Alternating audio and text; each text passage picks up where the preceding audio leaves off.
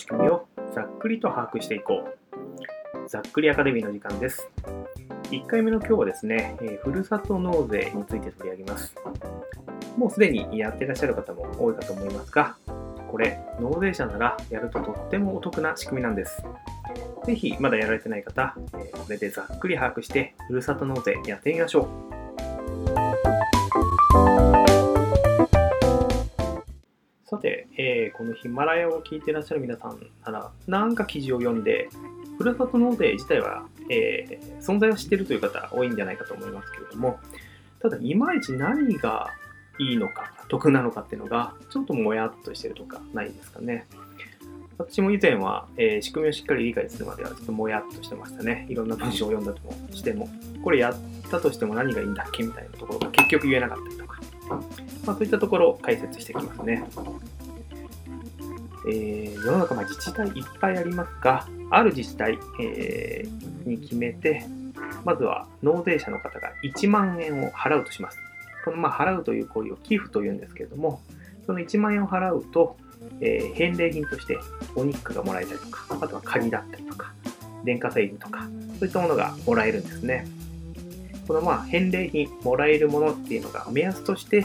えー払った額の30%っていうのが、えー提唱されてます。ですので、今の例ですと、1万円払うと3000円分相当のお肉やカニ、えー電化製品など、まあ欲しいものがもらえるっていうようなシステムですね。ここで一つ疑問湧きますよね。1万円払って3000円相当の返礼品しかもらえない。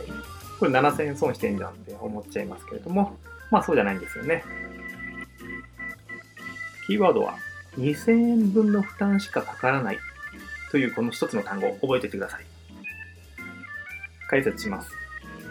1万円払って3000円返ってくる。そうすると、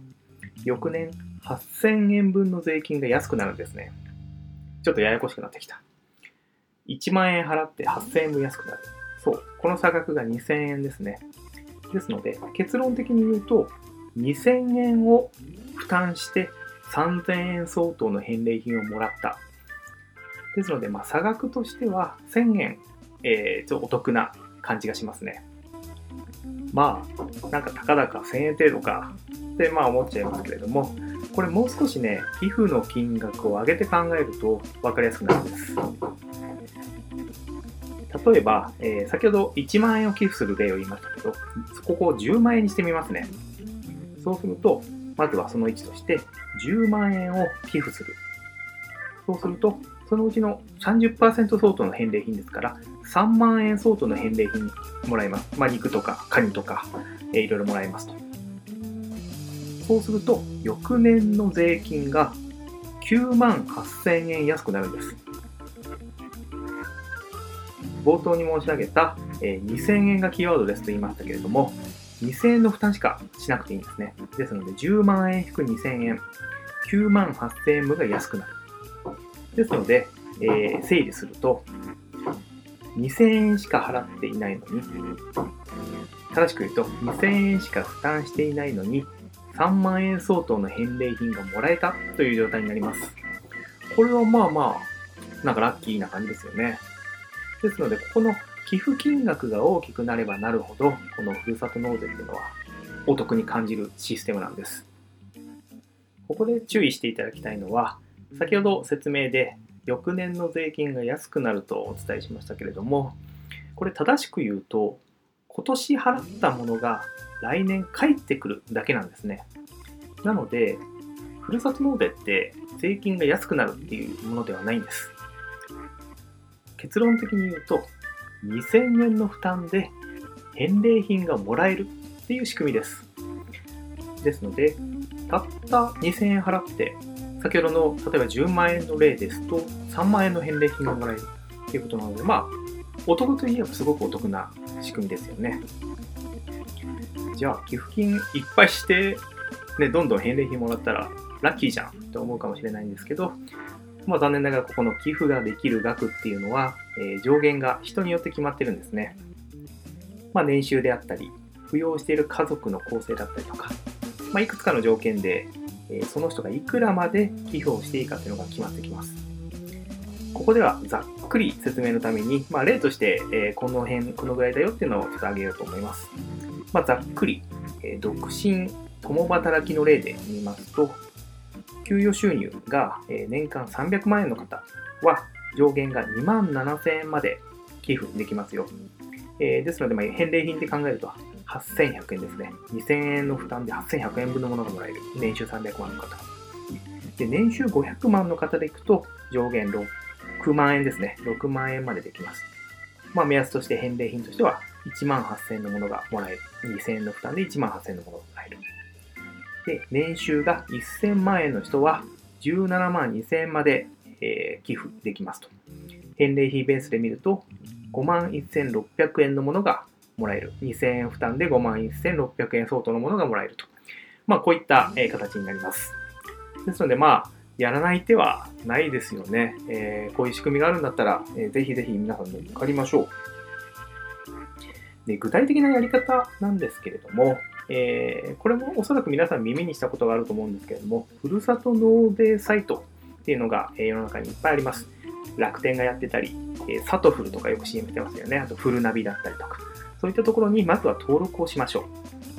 う。で、登録した後には、そういったサイトには必ずいくらまで寄付金ができるかという、え、シミュレーションのページが用意されています。ですので自分がいくらまでできるんだっけ？っていうのをぜひシミュレーションしてみましょ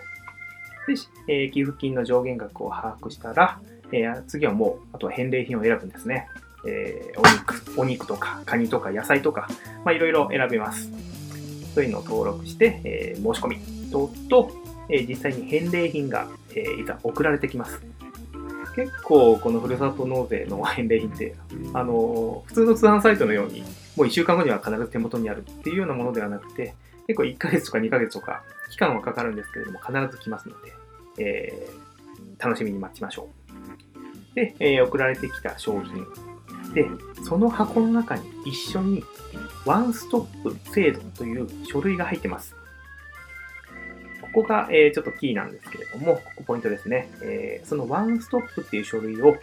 え、必要事項を、え書くことになってます。まあ、名前書いたりとか、えまあ、自分の住所書いたりとか、そういった必要事項を書いて、え必ず、えその自治体に返送しましょう。え返送する封筒とかもね、一緒に入っていますので、え必ず返送しましょう。返送するまでがふるさと納税です。まあ、逆に言うと、もう以上、これだけです。もうとっても簡単ですね。登録して返礼品選んで、えー、ワンストップの書類送り返す。これだけです。ですので、まあ簡単にできますね。で、ここで最後の注意事項なんですけれども、これができる自治体数が5個まで、5つまでですね、で定められています。実はですね、まあ、確定申告をすればもっと自治体数を増やすとか、まあ、技はあるんですけれども、まあ、初心者の方はこのワンストップという制度に従って、えー、この5つの自治体までにふるさと納税をやるっていうのが最初はいいんじゃないかなと思います。以上が、えー、ふるさと納税の仕組み、ざっくりと説明しました。どうですかね？とっても簡単だと思いますので、えー、ぜひまだやったことないっていう方は、今年からチャレンジしてみてはどうですかね？以上、ざっくりアカデミー第1回は、ふるさと納税についてでした。